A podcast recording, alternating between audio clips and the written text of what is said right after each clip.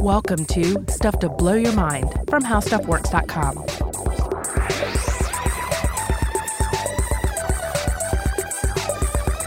Hey, welcome to Stuff to Blow Your Mind. My name is Robert Lamb. And I'm Joe McCormick. And Robert, you remember back in the day when we did that pair of episodes about urban evolution, mm-hmm. uh, about how certain animals and plants were adapting to the ways that humans are changing the landscape on the surface of the earth, changing it to build cities, to build suburbs, and all that. And and along with all this change in the landscape come new uh, ecological niches, new opportunities for uh, nutrition, new ways of surviving, new new incentives and disincentives. And uh, along with that, you get this whole new brand of evolution It's the kinds of creatures that evolve to live in environments that we've created. Now, of course, it's easy to think about ways that that might uh, happen in, in cities on land, but you can also think about the fact that sometimes people refer to like aircraft carriers and large uh, naval vessels as a city at sea. So that starts to maybe make you wonder is the same thing happening with our large watercraft? Are we creating sort of urban marine environments in which uh, in which all new types of evolutionary niches are created? This is a great question, and this is a question we're going to dive into uh, in this in at one point almost literally right uh, in this two part exploration of stuff to blow your mind. The first episode here is going to focus on functional ships, ships at sea, at large. And then we're going to uh, talk in the second episode about what very often happens to ships at sea. Uh, eventually, uh, mm-hmm. uh, they wind up at the bottom of the sea, right? Right. They wind up as shipwrecks.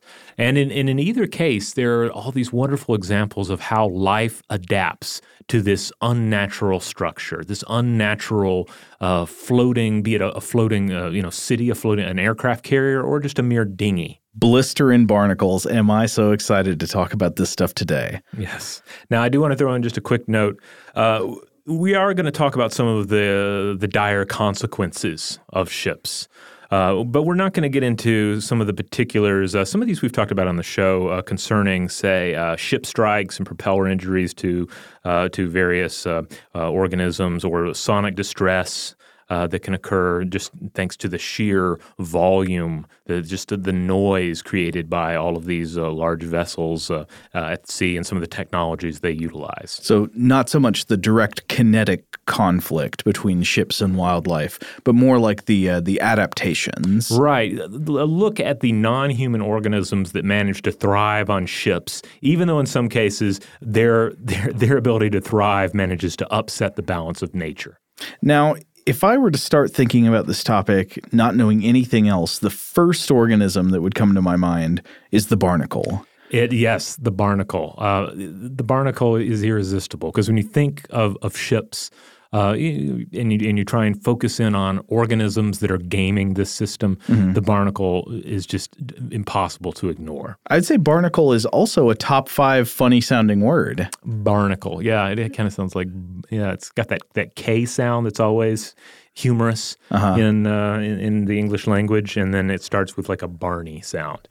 Um, but as ridiculous as they sound, uh, they can they, they, it gets pretty serious at times. Well, so I only think of barnacles as growing on ships, but that can't be the only place they grow. So, what is the natural home of a barnacle? Well, you do have some species of barnacle that thrive in other situations, such as uh, there's a particular variety of barnacle that is parasitic uh, to a particular species of crab hmm. that uh, that grows up, uh, you know, under its uh, its plating. Yikes! Yeah, it's pretty pretty nasty. I think this is the one that essentially like castrates the male crabs in uh, in its you know parasitic manipulation. Oh, brutal! Yeah, but especially ironic given the size of barnacle genitalia. Yeah, but uh, which we'll get to in a, in a bit here. Yeah, but uh, but yeah, for the most part, when you're talking about barnacles, you're talking about um, uh, barnacles that cling to rocks. And then along comes the hull of a ship, and it often presents a very rock like uh, surface on which uh, it can attach. Yeah. Now, the barnacle is a pretty interesting organism in its own right, without even getting into the complexity of ships. They're, uh, they're, they're a sessile suspension feeder but they have two active swimming larval stages. So the the, the final version, the, the you know the adult mature uh, barnacle is indeed that little crusty thing that's uh, that's living on the rock or on the hull of the ship. That's the full Voltron. That's the, the full Voltron, yes. But there are two stages before that where they're free st- uh, free swimming. They're marine arthropods related to crabs and lobsters, and they begin life as uh, as these freshly hatched um, larvae, uh, free moving plankton like creatures.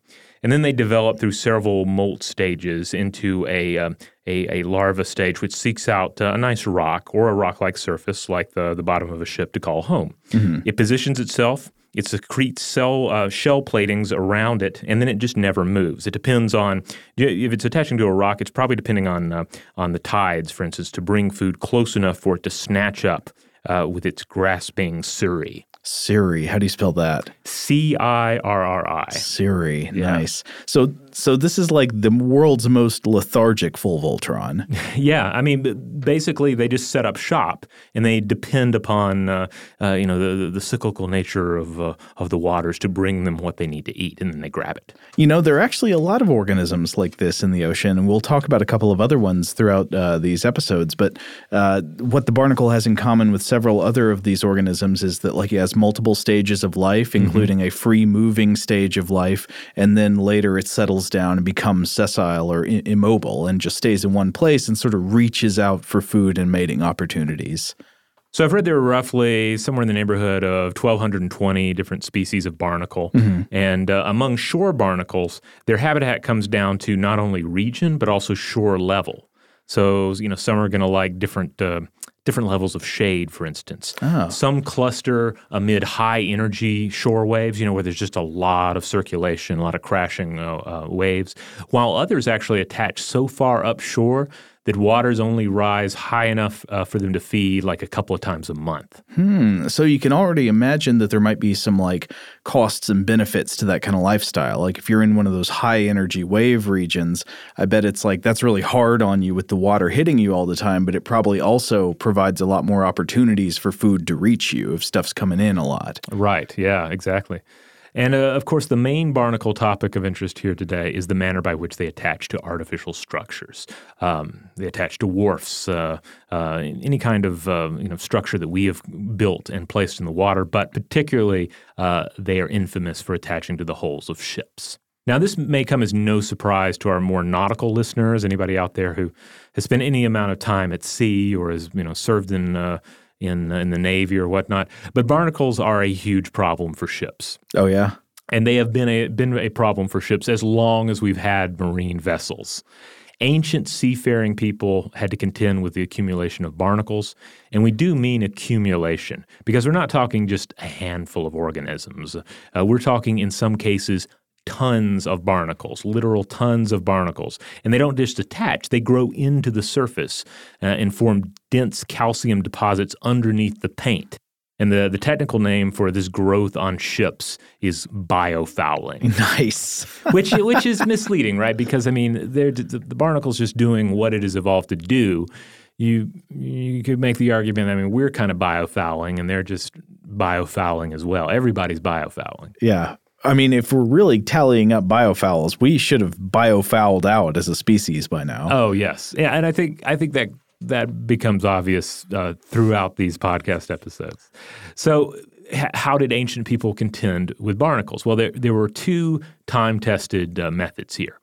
The first and the most popular option that is still practiced today is to just periodically dry dock a vessel, bring it up out of the water, and just scrape all the barnacles off the hull and then repaint it because, of course, the, they're going to pull the paint away with them. That sounds difficult. Yes, yeah, it's difficult. Uh, it, it it's costly, especially with larger vessels, and mm-hmm. it it takes your ship out of commission for a little bit, right?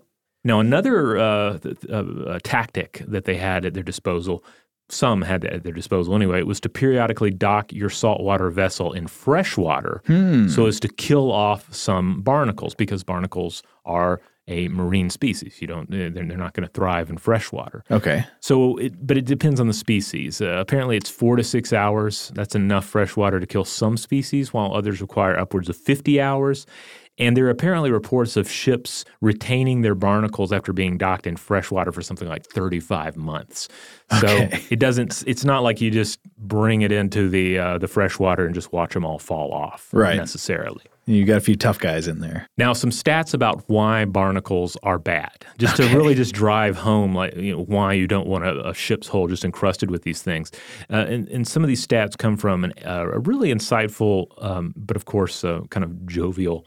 April 1931 edition uh, uh, article and edition of Popular Mechanics. Does it have puns? Um, I'm going to do a few puns here and there, but Okay. but the, these are mostly just the facts here.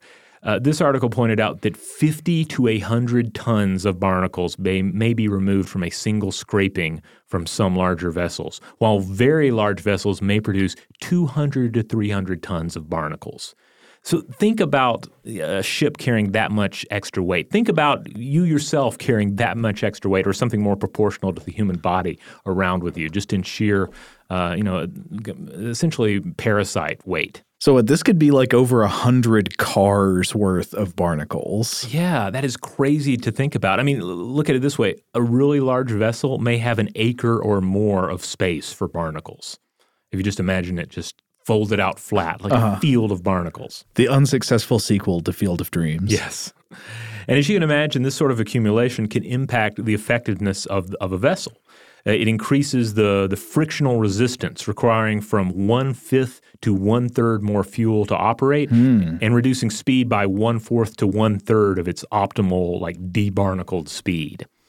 And then on top of this, uh, you know, especially by modern estimates, it can reduce the fuel economy of a vessel by up to 40%, and this increases CO2 emissions. Right. So, uh, yeah, there are all these additional effects that spill off from just having to drag all these extra um, organisms around with you. Now that you've been describing all this, the barnacle based torture method idea starts to make a lot more sense. Oh, you're talking about keel hauling. Yeah, I don't know much about it. What but I know it involves barnacles. So, uh, you know, we I feel like maybe we'd have to hand it off probably to like ridiculous history for them to do a you know proper history of keel hauling because it's one of these things that is that, that, that everyone pretty pretty much agreed was barbaric. But here's the basic idea: you take a pirate or sailor, whoever's on board that you're displeased with, Wait, is this something pirates would do?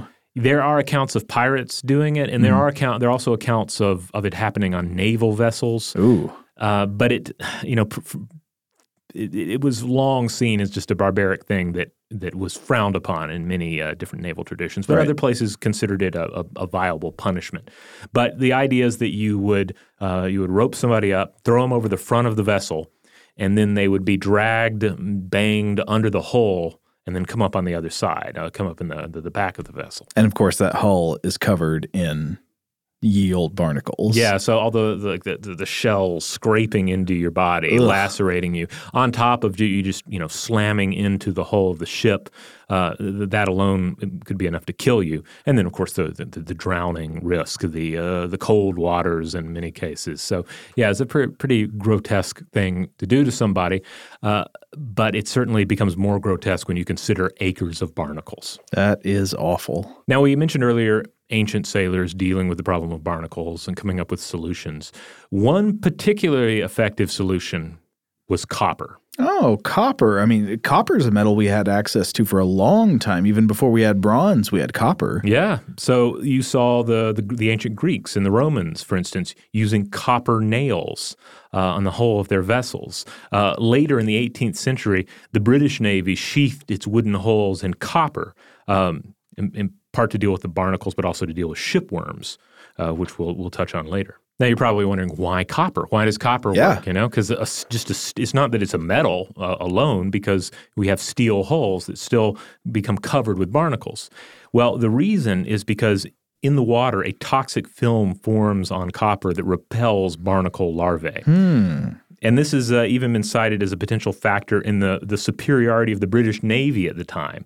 They had the, the, the copper plated hulls, and so the, the ships were just that much more efficient than all of the competing vessels because they, they, they had uh, just far fewer literal hangers on on the hulls. Now, do you know if they were coated in copper specifically for this reason intentionally, or was that just a happy accident? No, it was, it was to deal with barnacles and shipworms. Okay, yeah. But of course, the age of the wooden warship came to an end in favor of steel. Uh, and in this, you end up losing your copper advantage. Now, you can use copper laced paints, but these particles leach out And in doing so, they end up hurting vulnerable organisms that aren't attaching to your hull, like salmon and oysters. Mm-hmm. Uh, meanwhile, depleting the paint of its protective power, so you end up having to deal with the, the barnacles again anyway. Then there have been other poison based methods as well. So, lacing your hull paint with arsenic, mercury, strychnine, cyanide, tin, apparently pretty effective. Uh, but you end up with the same consequences, just killing sea life wherever the ship uh, goes because it's just raining down yeah, death. Just poisoning the ocean. Yeah. Apparently, the, synth- the synthetic drug medetomidine uh, has proven uh, pretty effective. According to a 2011 article in Popular Science by Joshua Saul, the drug, quote, activates the octopamine receptors similar to adrenaline receptors in barnacle larvae, causing them to flee. So, in other words, it just like uh, cranks them up on uh, barnacle meth, and so that they can't settle in. Uh, then they end up swimming off. It wears it, it wears off, but they they they end up you know they don't affix themselves to the hull. They're like Jason Statham in that movie. Exactly. You're not gonna you're not gonna see Jason Statham uh, in those cranked movies like settle down anywhere. No, he's going to be in constant motion. Uh, now, some other solutions have also been presented, um, uh, many in recent years, such as the use of a robotic hull biomimetic underwater grooming system or whole Hullbug. so that'd be sort of like a remora fish for your for your ship. That yeah, go along and clean a whole Roomba, if you will. Okay. Um, there also have been new chemical approaches that depend on, uh, in some cases, you know, on natural chemicals that have been found in um, in other organisms. Uh, biomimetic approaches that are based on, say, shark skin or other uh, surfaces or structures uh, skin other skin inspired hull hydrogels, and then there's been some uh, some research concerning bacterial solutions as well. Ah, but barnacles remain a problem. Uh, they've they've performed exceedingly well, and they continue to do so. Uh, some of the ships they grow on stick to a very small geographic area. Uh, some don't move at all, especially if they say, you know, sink to the bottom of the sea, as we'll get to in our second episode. But one interesting byproduct of all of this is that it's enabled barnacles to travel in ways that they never did in pre-modern or even pre-human time. Well, yeah, especially in their their later stages of life, barnacles are not light-footed. You know, they're not going to be hiking around unless they happen to end up on something that travels with them. Right. And then remember, you know, even though this is the end point, barnacles do breed. The, right. the, cycle of life is going to continue, and it's going to continue with those uh, plankton like um, mobile larvae. And while we're on the subject of barnacle breeding, if you've never looked up barnacle penises, that's worth a Google. Okay. Well, the barnacle penises, I think, are just one, uh, either the largest or one of the largest, uh, like penis to body size ratio in in the entire uh, animal kingdom, uh, because obviously they can't like move around to find a mate, so they essentially have to reach to find a mate, and so there is an, a very strong incentive to have a ridiculously long penis, and that is what uh, a lot of these little creatures have. So they're not only clinging to your hull, feeding from your hull, they're also breeding on the hull of your ship. So uh, this scenario with the you know the ships uh, encrusted with barnacles, and then the the ships moving around, uh, uh sometimes across uh, the the surface of the globe, uh, this has led to the spread of various invasive barnacle species, linking co- coastal eco- ecosystems that would have never come into contact with, with one another otherwise, threatening bi- biodiversity in the process. And certainly, barnacles are just one part of the problem. But even in 2008, according to uh, Assessing the Global Threat of Invasive Species to Marine Biodiversity by Molnar et al., published in Frontiers in Ecology and the Environment, as few as 16% of marine ecosystems were unaffected by invaders, and they stress that these figures might be off due just to underreporting. Wow. I mean, previously, if you had asked me to think about uh, the invasive species threats caused by uh, o- ocean travel mm-hmm. on boats, I primarily would have thought of terrestrial animals stowing away in cargo holds or on boats and then getting moved from, say, one island to another. Yeah. I would not really have considered much the the marine ecosystems that are brought along by the parts of the boat that are underwater or maybe even filled with water, which we can get to in a bit. But before we do that, first of all, we're going to take a break. Uh, and then we are going to discuss another very uh, notable, infamous ship hopping organism. And this one resides inside the hull. Yeah, a rascal with lungs. All right, we're back. So, What do you think it is? What's the other big organism that comes to mind when you think about uh, about the ships at sea? Hyenas. that would be good. I didn't run across any um, any particular mention of hyenas. Uh, but no, it's got to be the rat, right? Yes, it has rat. to be the rat. The rat, is, man. What's the most prominent religion with a rat god? Because I, I want to join that one. I mean, rats are impressive. You just got to hand it to them. They they know what's up. Uh, well, it, it does remind me that uh, that uh, Ganesha uh, has a has a rat as a vehicle, you know, and the rat does have uh, uh, have some importance uh, in different uh, corners of Hinduism. But uh, but the idea of a, of a rat as a vehicle, a thing that would uh, you know that would move you, uh, that would move the remover of obstacles, uh, that. Uh, that fits perfectly with what we know of the rat. Like the rat has gone everywhere that humans have gone. It is our, our our furry secretive shadow. I mean, after like microorganisms that live inside our bodies, is there anything more inherently linked to human civilization that we take with us everywhere we go to the extent of a rat? I, I can't think of one. No, I mean, I guess maybe cockroaches or uh, perhaps another example. Yeah. But in both cases, we're dealing with with animals that have been with us as long as we've had surplus food. you know, as long as we've been growing enough to say, "Oh, I'll save this for later." The rats have been around. Um, and uh, and so as long as we've been piling some of this surplus uh, uh, uh, material into ships or boats, the rats have been willing to come on board and, and find a place to hide if there is at all room for them. Now, I wonder what makes a rat decide to join the Navy. Like, not all rats do this. Some rats just hang out, but other ones, they go into the boats and they are the ones that, that settled the new rat frontiers. Do, do we know what makes one decide to do that?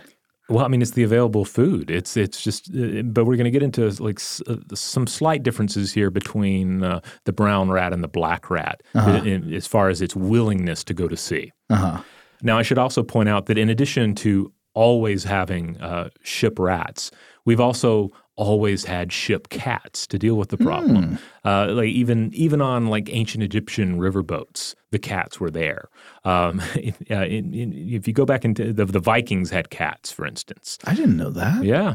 Uh, and then we'll have some examples later on of other you know, sort of menageries living aboard seagoing vessels. Um, but it's one of the, it's, as with the cat and with the dog, you know, there's this mix of purpose and companionship.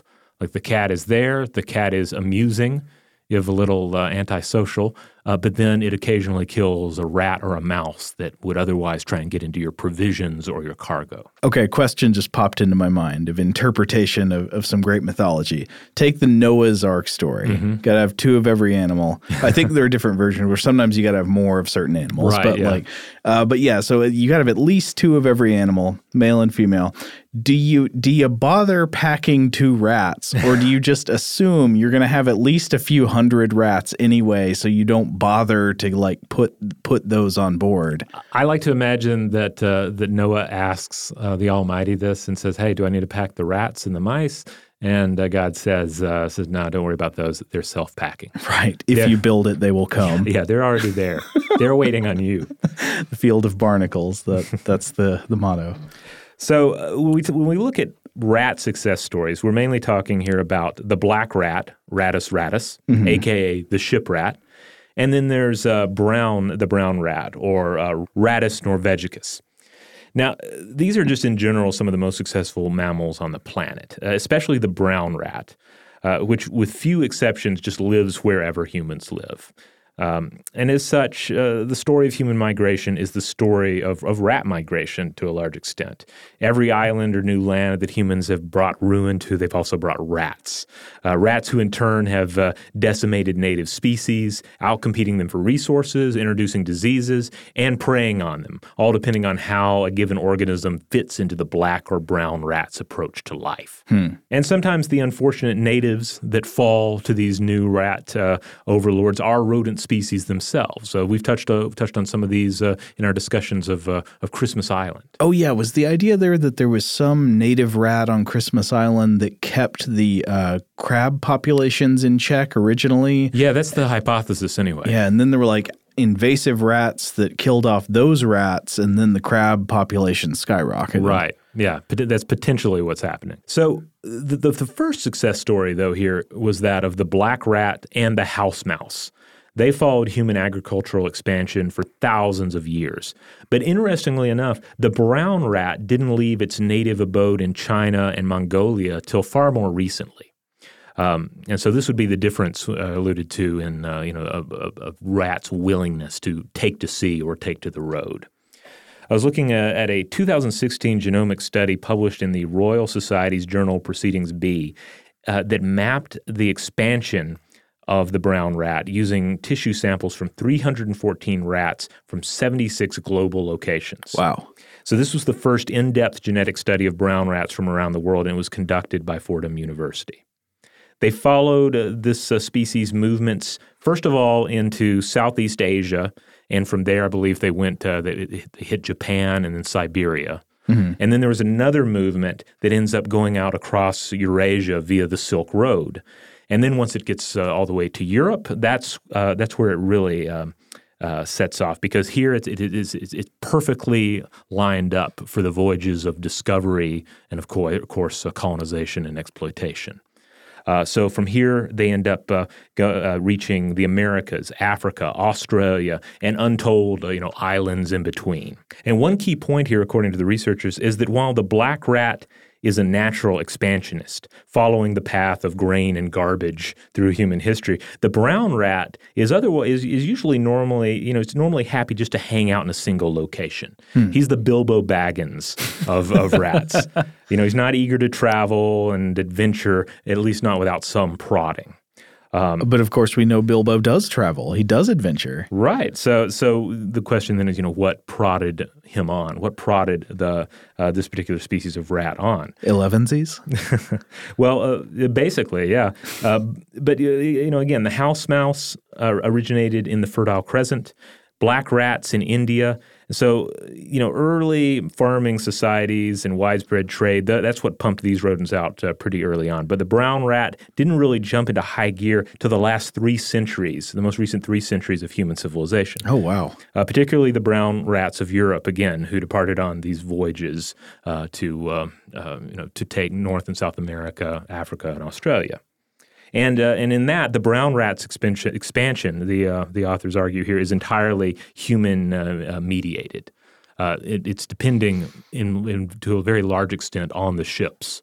Interestingly enough, the researchers didn't find evidence of a lot of rat immigrants, though, to New York City. They were looking at the, the, the rat genome there. But so many ships come there. Yeah. Uh, so, and, and certainly the rats are still coming, but they pointed out that what appears to be happening is that the New York City rats are just so entrenched so well fed and, and, powerful and just so mean and territorial. They can't be dethroned? Exactly. They can't be beat. So they're actually protecting uh, their territory from new incoming rats. If you can make it here, you can make it anywhere. But lots of people who can make it elsewhere can't make it there. Right. And of course, this, this would hold true um, uh, theoretically for places beyond New York City. Essentially, like once the, the, the, rats have entrenched themselves, once the brown rats have, have taken over an area, uh, mm-hmm. they're going to hold it it. They're going to hold that fort because this is their their sweet garbage empire. All right, I think we should take a quick break, but when we come back, we will talk about ballast water and bilge life. All right, we're back. And in, in this portion of the, the podcast episode, we're really getting into a territory uh, of, of, ship life that is easy to overlook. Yeah. Uh, so, yeah, you can imagine, of course, the first thing I would have thought of would be barnacles mm-hmm. clinging to the hull. Then, if you imagine things stowing away in a ship, obviously rats come to mind. Right. But ship life by uh, by no means stops there. There is so much more ship life to talk about, uh, and so I, I want to start with the question of have you ever seen what's on the underside of like a yacht or a sailboat? What's down there? It's not just like a sort of round bottom, right?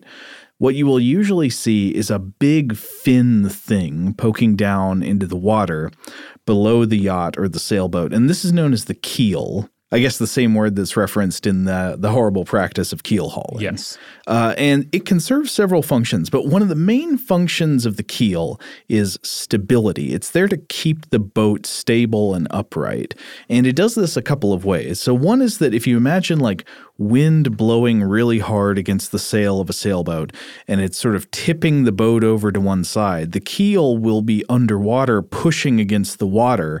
And this helps uh, provide a counterbalancing resistance force that makes it harder to roll the boat. Just imagine like uh, empty out a, a, plastic soda bottle and float it on the surface of the water and see how easy it is to roll that around on its side. It obviously would be very easy, but if you tape a single fin to the bottle running lengthwise under the water, suddenly the fin hanging down in the water is going to make it a lot harder to roll the bottle around. The other advantage is that the keel helps give the boat a lower center of gravity. It pulls the center of the hull down, and that also helps resist any force that wants to roll the boat, or I think it's called heeling, heeling the boat over to the to the side. Now imagine that you've got a really big boat. You want like a cargo ship that can transfer a load of shipping containers across the ocean. Obviously, it needs to have a very big hull, uh, be very buoyant. So you might load it up with heavy cargo uh, to, to take to your destination, and it sits down deep in the water because it's full, right? Mm-hmm. Uh, and so you deliver the cargo. But once you deliver the cargo, if you don't fill back up immediately with more cargo, you're going to be traveling around with an empty or mostly empty hull. Yeah, you can be riding high and dry. Exactly. So you, you might imagine, oh my God, is that what that phrase comes from?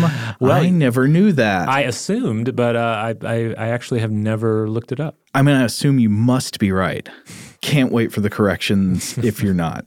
Uh, so, yeah, so you might imagine that a ship in this situation faces a problem similar to a sailboat without a keel, right? It's buoyant, it's sitting high up in the water without enough mass deep in its hold to keep the center of gravity low and prevent it from rolling.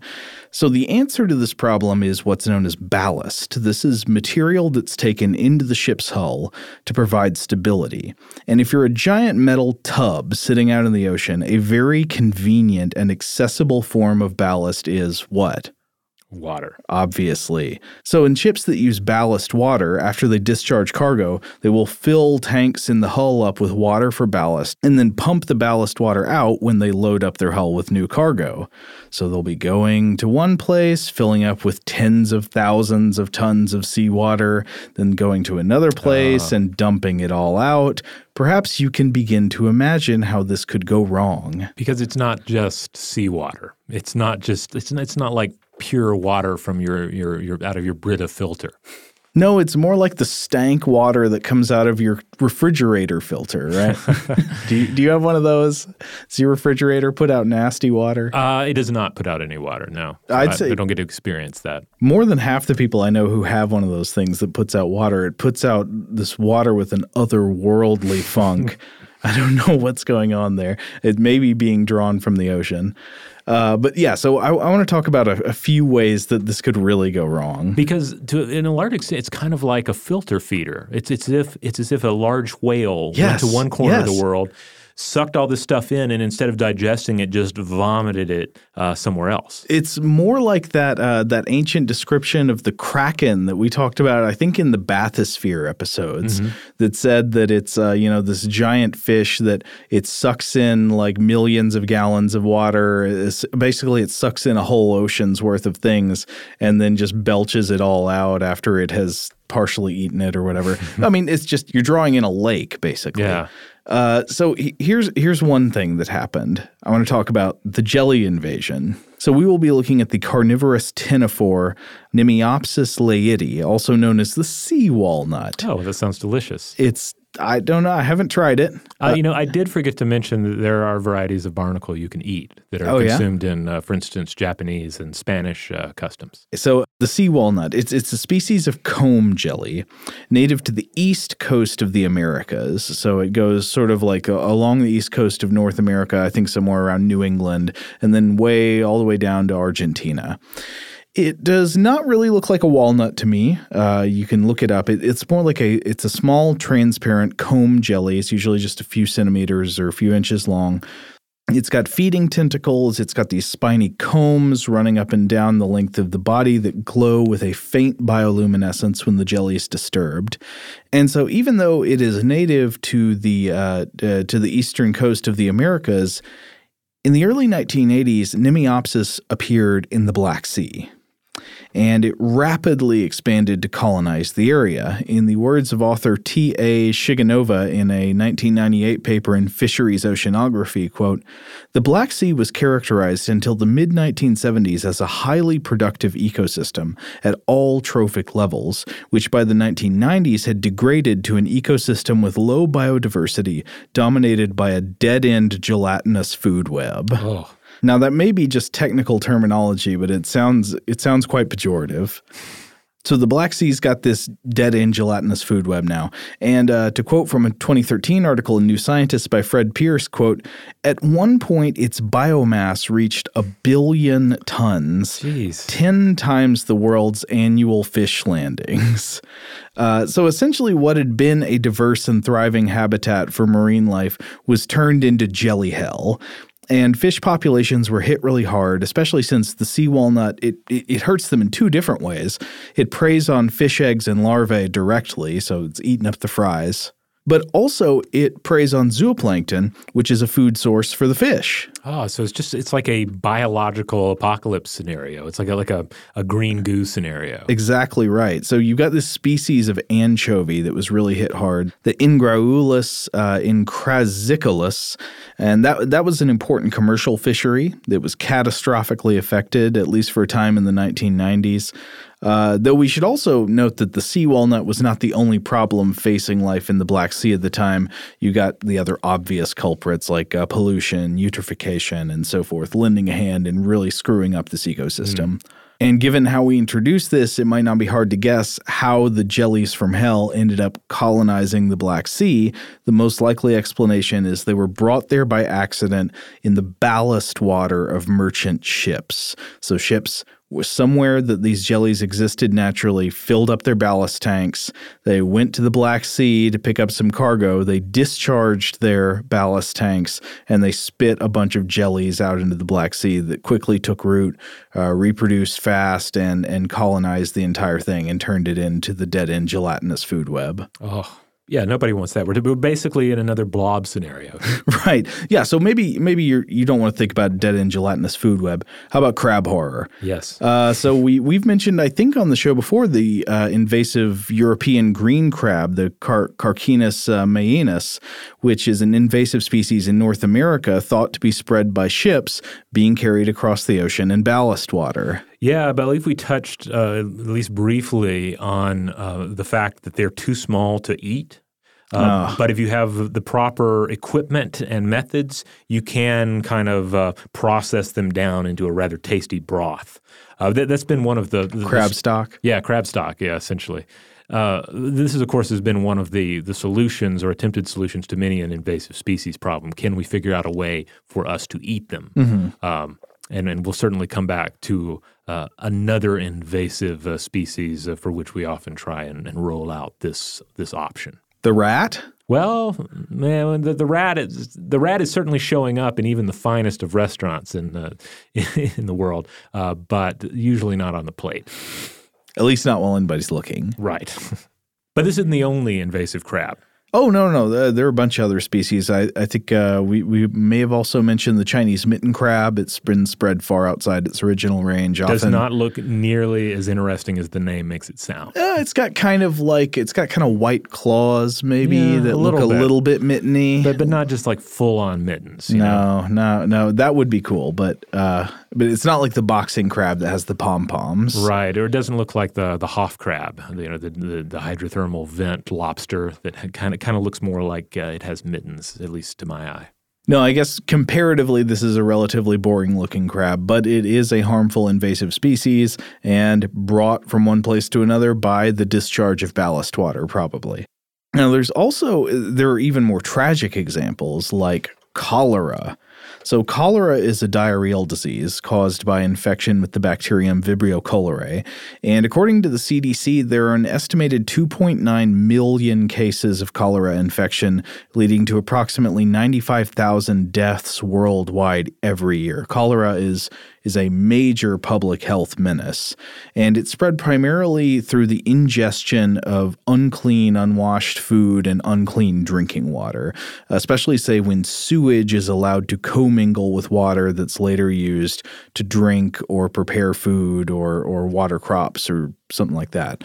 Uh, and it's widely believed by experts that cholera is spread by ballast water. I've seen ballast water cited by experts as an explanation for an epidemic of cholera in South America in the early 1990s that began in Peru uh, but spread to multiple countries and ended up killing thousands of people. Cholera is no joke, and we should always be thinking about ways to stop it from spreading. But by taking in ballast water at one place and dumping it out somewhere else, you mm-hmm. risk spreading cholera from one point of the globe to another. And of course, it's cases like these that have, that have led to public campaigns to require all merchant ships to sterilize ballast water. This is a, a thing that would help prevent spreading harmful forms of ballast dwelling life from one place to another. And there are plenty of ways to do this, right? You can have combinations of like filters just mm-hmm. on intake and outflow, irradiation, biocides, and all all that kind of stuff. Everything you would expect. Yeah, because especially when you when you really think about the sheer number of uh, big cargo vessels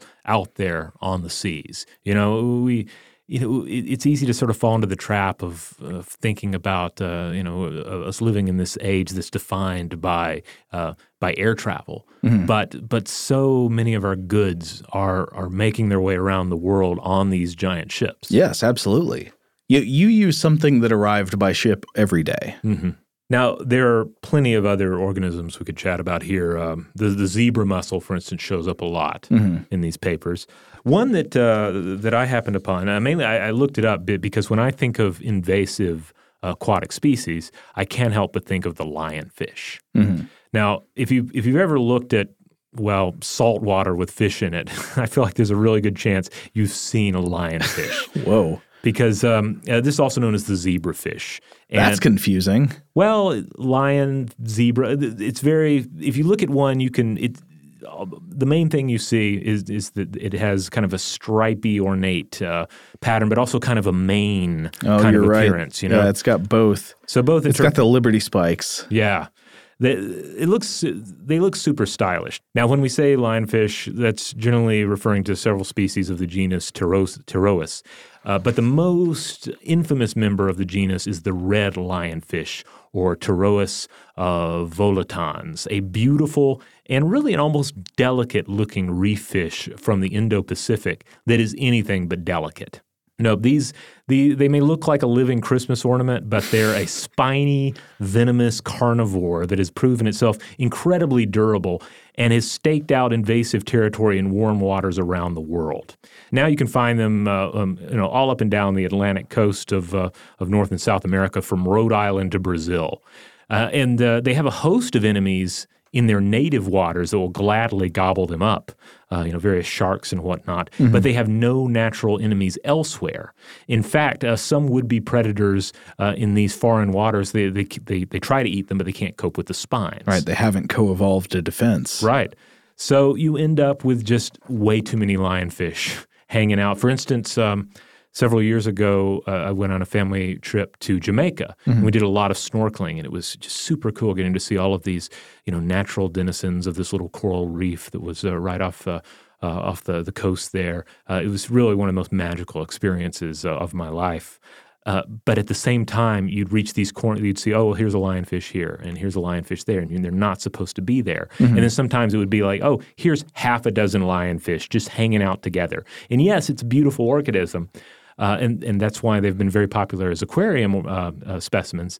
But uh, when they are taken out of their native waters, they just take over. Now, why do, why do they wind up in these uh, native waters? Well, the most accepted theory, backed up by sort of limited genetic diversity and invasive populations, is that they stem from aquarium species that were dumped into the Atlantic Ocean around southeast Florida. Ugh. Uh, and from here, the currents distributed their egg masses and larvae far and wide. But uh, ballast waters can also help distribute larval uh, dispersion, uh, certainly within their adopted habitats. But some have argued that it could have played a role in their overall expansion as well.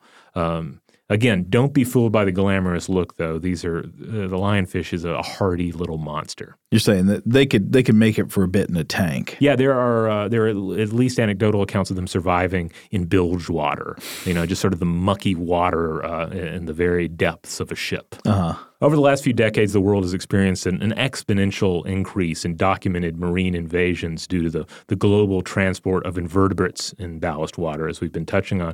And lionfish populations in the Atlantic have increased as well, though it's always worth noting that there's there's more public awareness regarding the lionfish. There have been some some um, some big campaigns to encourage local uh, fishermen to uh, to catch lionfish, and then also uh, reminding them like here's how you can eat them. Here are cooking. Uh, here are, here are some preparation methods you can employ. Uh, mm-hmm. and I'm told that they're quite tasty.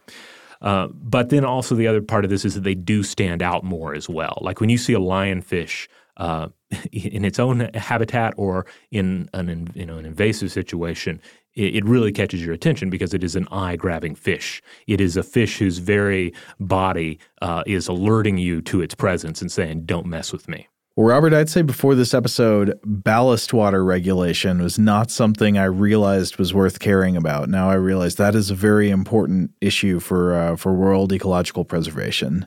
Absolutely. Now, some of you may be listening and, and wondering, well, just how many different species can pile up in the bilge waters of a ship? Oh, like the lionfish, right? Or uh, or its hull, uh, you know, clinging to the side, or in the ballast.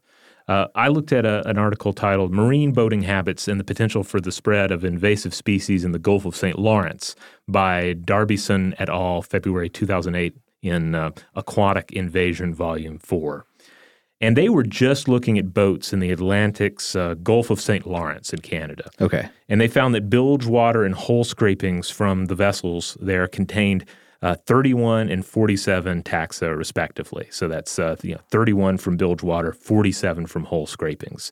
And this included such invasives as the clubbed uh, tunicate and uh, the green crab. All right, and to clarify, how is bilge water different from ballast water? That's not ballast water. No, my understanding is that bilge water is, is kind of is, it's more it's not uh, it's not so much intentionally taken in. It's not part of this ballast system in these larger ships. Right. I think it's more like what manages to leak into the ship and then gets pumped out later. Right. Yeah. So like older ships, like a clipper ship, mm. uh, my understanding would not have had a ballast system, certainly like a modern ship does, but it would have had bilge water. Nice. Now, of course, there are a whole host of invasive creatures that ventured along on ships because humans intentionally brought them along. Mm-hmm. We've already talked about the cat.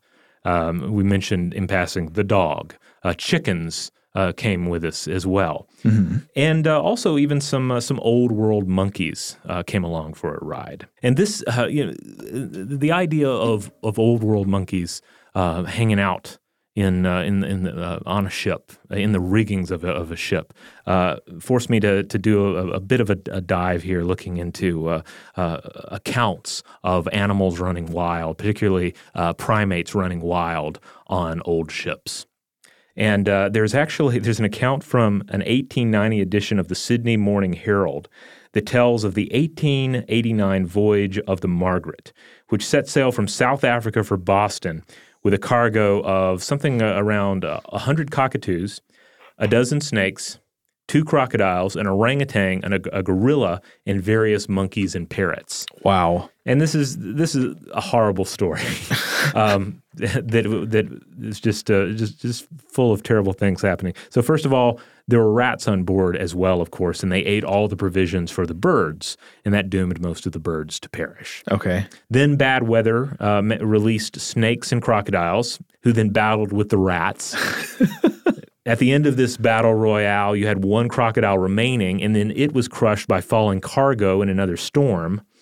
And then the monkeys escaped into the ship's rigging, and the crew were only able to recapture four of them before uh, more stormy weather set in and swept the rest of the monkeys out to sea. Oh, no. Yeah, and so they perished.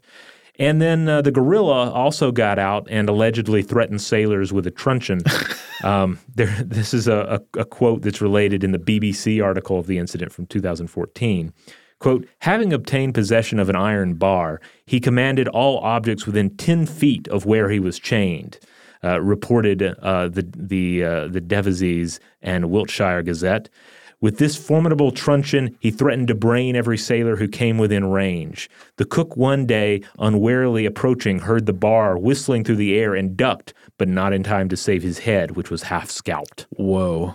So yeah, they ended up with just a chained gorilla throwing things around uh, within the ship, and they just had to put up with it until they got back. Why is it hard for me to feel bad for the humans in this Oh scenario? yeah, I, I don't at all. I, I feel bad exclusively for the, for the animals in that story, but but it does partially answer my question about you know, about whether monkeys could take up in the rigging of a ship and survive, say, uh, you know, a, a you know a transatlantic voyage uh, and set up somewhere else, you know, purely on their their own, uh, without the the humans uh, enabling their journey. And I think the answer is is generally they could not. The humans would have to help them because they would. Uh, there are a few cases like this where a monkey is swept out of the rigging uh, into the sea. Uh, I ran aco- across several accounts uh, that were from an 1876 Harper's Weekly article by Lady Verney, aka Frances Verney, who lived 1819 through 1890. She mentions a vessel uh, uh, called the HMS Euryalus, and she, she writes that there was a monkey on the ship that had allegedly gotten into the, the ship's rigging, and there was fear that it might wreck uh, the chronometer. And indeed, one day the monkey crept into the room where they kept uh, the chronometer uh, and then carried it off into the rigging. and the crew, especially like the, the master who was in charge of looking after this uh, instrument, they were just chasing after the monkey, trying to get it back. And finally, the monkey throws it into the ocean before they can stop it. nice. Uh, she also writes of a monkey on another ship that reportedly uh, held up in the riggings till bad weather spilled it overboard. And the sea was rough, and the captain was just like, good, leave it there. But the crew had become so attached to the monkey. It was like, you know, their mascot at that point. They insisted, no, we're, we're lowering a boat and we're going to save the monkey. Did they mutiny? They, it kind of sounds like it, yeah. The- They, so he's, he caves. He's like, all right, we'll go look for the monkey. Okay. They go down in the boat. They're looking around for it, and then they look up and they see that the monkey has already reboarded the vessel and has climbed back into the rigging. yes. I want to high five that monkey. Uh, there's another account she writes of the monkey Jocko, uh, who had earned its place aboard a particular ship and was known for jealously chucking a kitten overboard. Oh, no. And despite uh, initial protest from uh, from from the dog, from a mother dog on the ship, uh, it nursed uh, a, a litter of puppies as well. What? Uh, she shares this quote from uh, from one of the the crew members on this particular vessel. "Quote: Jocko was an abominable beast. I could not bear him. He used to get drunk and play underhanded tricks. Still, he was not altogether bad." what? yeah. And and th- yet there's one more. She mentions, uh, without citing a particular ship, uh, an orangutan, quote, on board a king's ship returning from India with a governor general on board. Quote, a most genteel person that put on a flannel shawl every evening as soon as it became cold, crossing uh, it tidily across its chest like a lady. Uh, in this, it was copying the governor general's wife, uh, who was also on board. So. So I guess the orangutan was, uh, you know, a, a pretty laid back um, uh, um, passenger on that voyage. Uh huh. But anyway, just a few um, difficult to substantiate stories of primates on the high seas. Well, those were a strange mix of horrifying and delightful. yes, which I think kind of sums up uh, uh, human nautical adventures in general. yeah. I mean, I guess we're- all primates on the waves. That's true. All right, Joe, I think it's time to go ahead and sink this ship, to go ahead and end this episode. Scuttle it. to scuttle it so that in our next episode we might discuss uh, sunken ships and uh, the habitats they create for uh, marine life forms. In the meantime, if you want to check out other episodes of Stuff to Blow Your Mind, head on over to stufftoblowyourmind.com. That's the mothership. That's where you'll find uh, all the episodes. You'll find links out uh, to our social media accounts. You'll find a tab for our store where you can get various shirt designs. Uh, who knows? We might be able to spin some sort of cool shirt designs off of these episodes. And we didn't even get into to squirrels, but of course we didn't even get into squirrels here. But of course, uh, uh, Benjamin Franklin took one on the high seas with him. Oh, yeah. He, he took it to England uh, only to have it get killed by a dog. Yep, good old Skugg. Of course, you can buy some shirts with squirrels on them in our store. It's a great way to support the show. And if you want to support our show without spending a dime, just rate and review us wherever you get this podcast. Hey, of course, if you haven't yet, you should check out our other podcast, Invention, which is publishing every week on Monday. Seriously, if you like this show, you'll probably like that show. You should give it a listen and subscribe. That that would be another way to help us out immensely, but we think you'll love it and you'll be glad you did. As for the show, huge thanks as always to our excellent excellent audio producers, Alex Williams and Tari Harrison. If you would like to get in touch with us directly with feedback on this episode or any other, uh, to suggest a topic for the future, or just to say hello, uh, send some friendly greetings, you can email us at blowthemind at howstuffworks.com.